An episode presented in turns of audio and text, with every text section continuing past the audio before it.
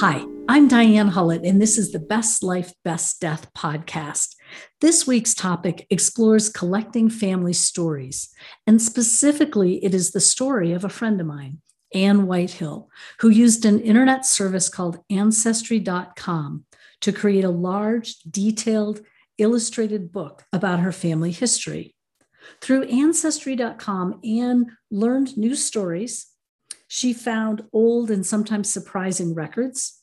She pulled up details she didn't know existed. And ultimately, she created a legacy project to share with her entire extended family. Last week with Jennifer Carroll, we talked about what does it mean to write your own story. And I think Anne's experience with Ancestry.com is just another way that we can think about these family stories. And why is it important to share stories? How do they help us learn where we came from and where we're going and what other generations, younger generations, might care to know? I thought this was a really wonderful topic to explore this week because it is Thanksgiving. And Thanksgiving is a time that many of us gather with family and friends. We create new memories. We also retell favorite stories. So sometimes those stories have just been an oral tradition, but how do we end up, uh, you know, capturing them in different ways? I think it's amazing that at this time in history, there is more on the internet. There have never before been so many tools that we can use to capture our family stories. And so Anne will talk about how she got started. Uh, she'll talk about where it ended up. She just finished this project a year ago, about this time of year. And she'll talk about some different tools on the internet to use. Um, she'll talk about some tips about ancestry.com and we'll also mention some other resources. So, with that long introduction, welcome, Anne. Hi, Diane. So, uh, tell us a little bit about you know how you got into telling family stories and or, or collecting family stories is really how it came about. Yes, I a year ago, right now, this month, end of November, I completed a family history project that I imagined was going to be a six month project and probably produce a document that was maybe the 30 to 50 pages. And instead, it turned into a seven year project and a 250 page leather bound family history book. My interest in family history really took flight. Um, we had a, there was always a chest of drawers in my parents' living room. It was a beautiful three drawer Oriental style chest. And in it were, it was three drawers worth of family photos in envelopes. And I love to look at them, even from childhood on. And as I got a little older, and would be go back and visit my parents when they were in their 60s and 70s and into their 80s, I realized that I didn't know who many of the people in the photographs were. So I really started asking my parents more questions about them and importantly, identified them on the photos or on a piece of paper in the envelope with the photos so that that information would not be lost. And those photos and those additional people proved to be invaluable in the whole research and then the book process. So I started collecting stories and information um, because, and I, that generation of my, both my parents' families was rather small. So I knew that when they were gone, that history would be lost with them. My father and my aunt had done a huge amount of research in before and I was very lucky because one, my father kept everything.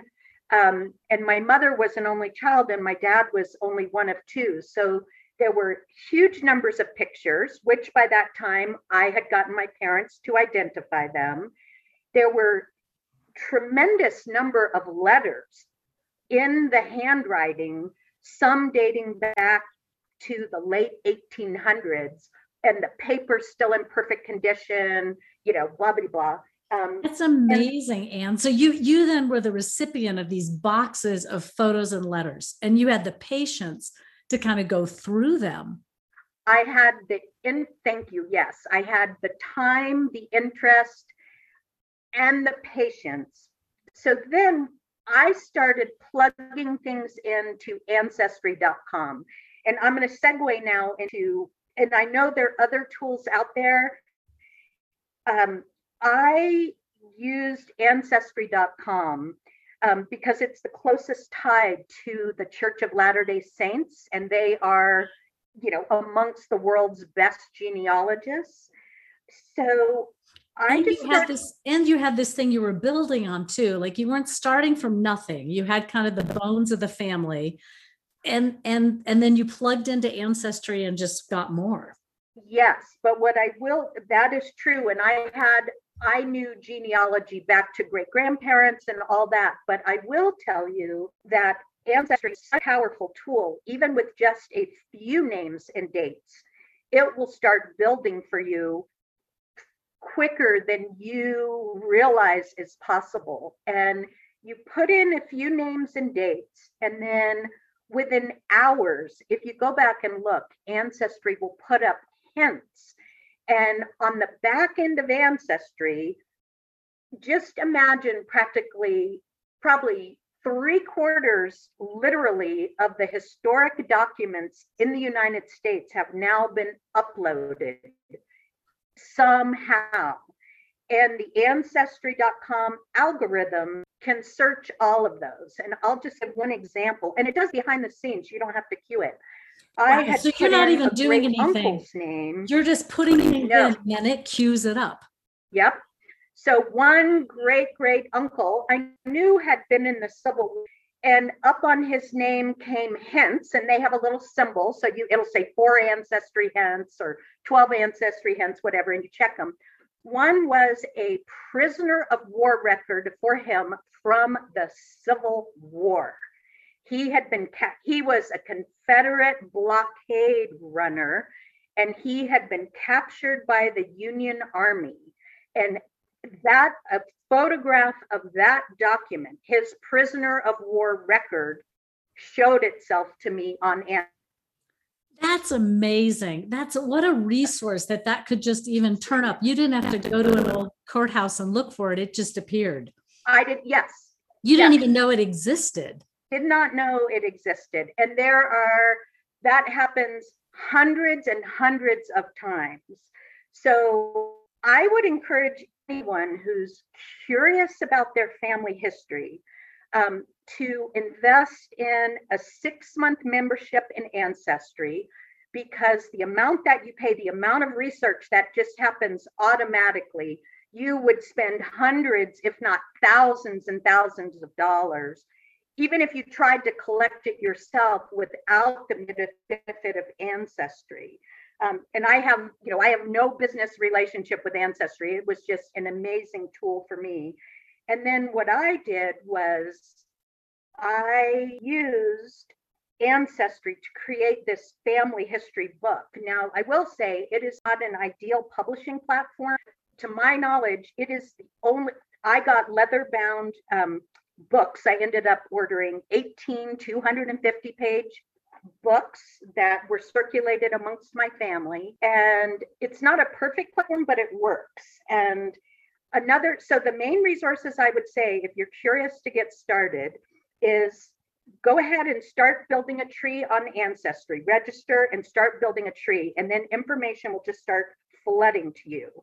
Um, I always signed up for the world membership because then it'll show you um, records from Europe and other places, which I found invaluable.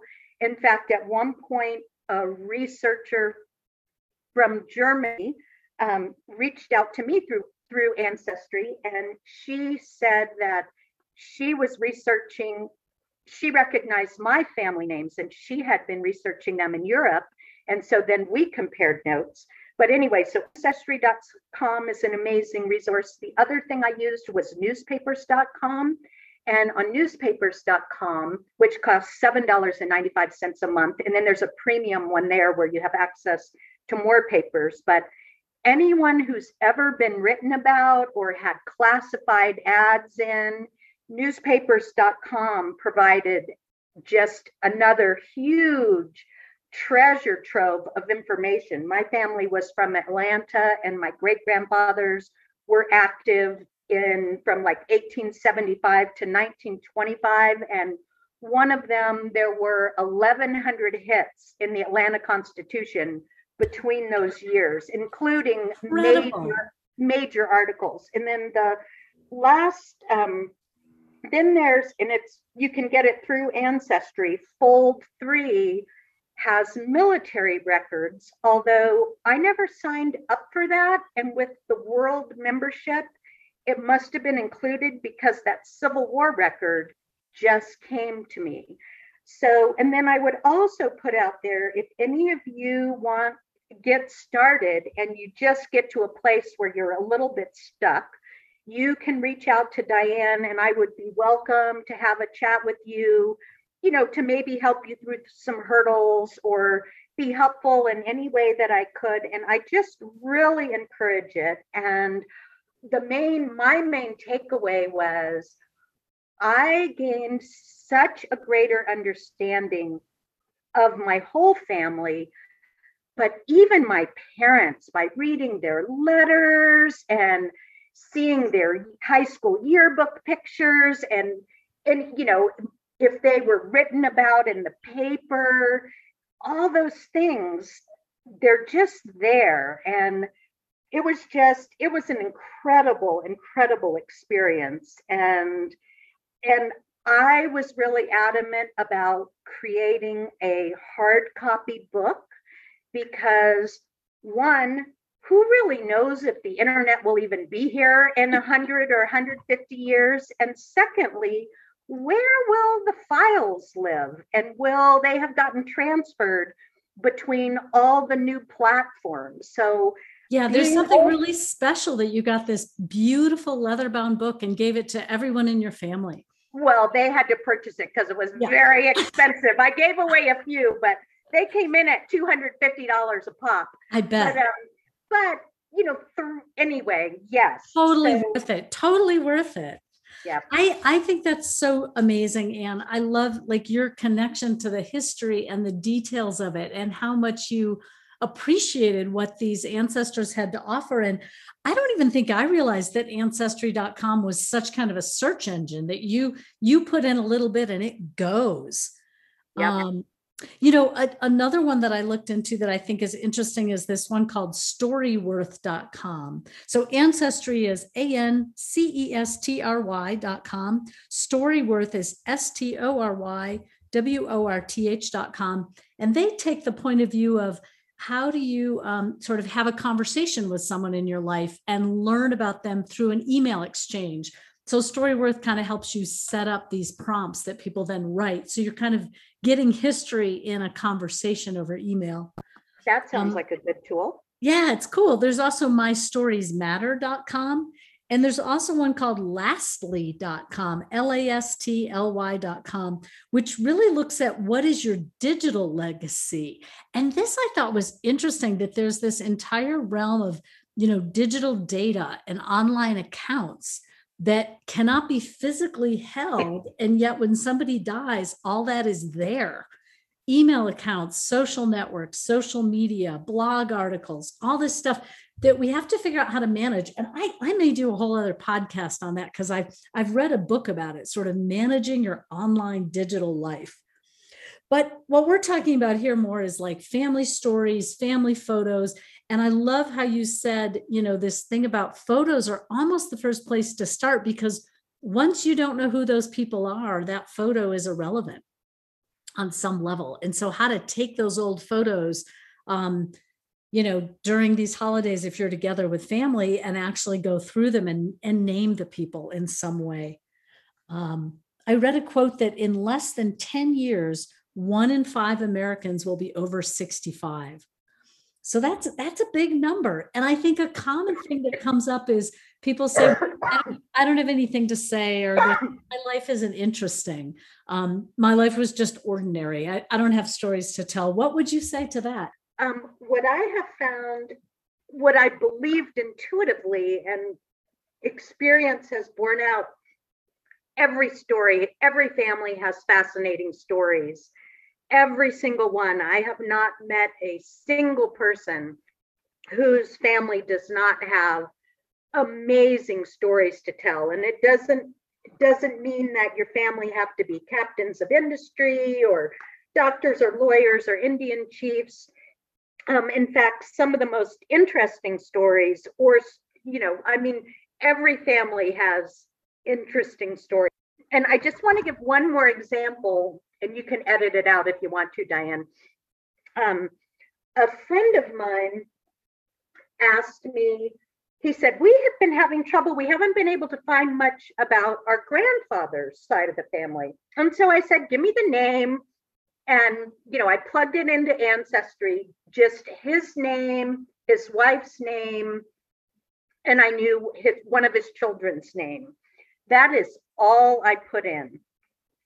So three generations back, it goes to Fairfax in Fairfax, Virginia. And turns out it's the Fairfax family for whom that county. So then I go and the next ancestor is some lord over in England.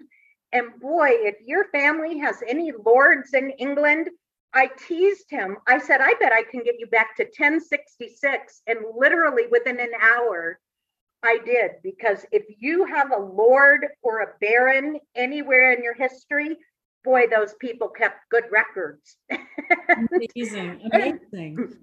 And, and ancestry. So I think that came up something like Lord somebody. Oh, and then this is one more tip do not hesitate to Google the long dead relatives, whether domestic or overseas. One great grandfather, and he was the first one when I had the thought, what happens if you Google the long dead relatives? So I Google one of my great grandfathers, Harry Silverman, about whom we had a ton of family stories and images. One of the first things that came up was Harry Silverman builds a velodrome in Atlanta, Georgia in 1896. Now, uh, on the site of the former Cotton States exhibition, which was a huge world. So it's so this whole part of his history.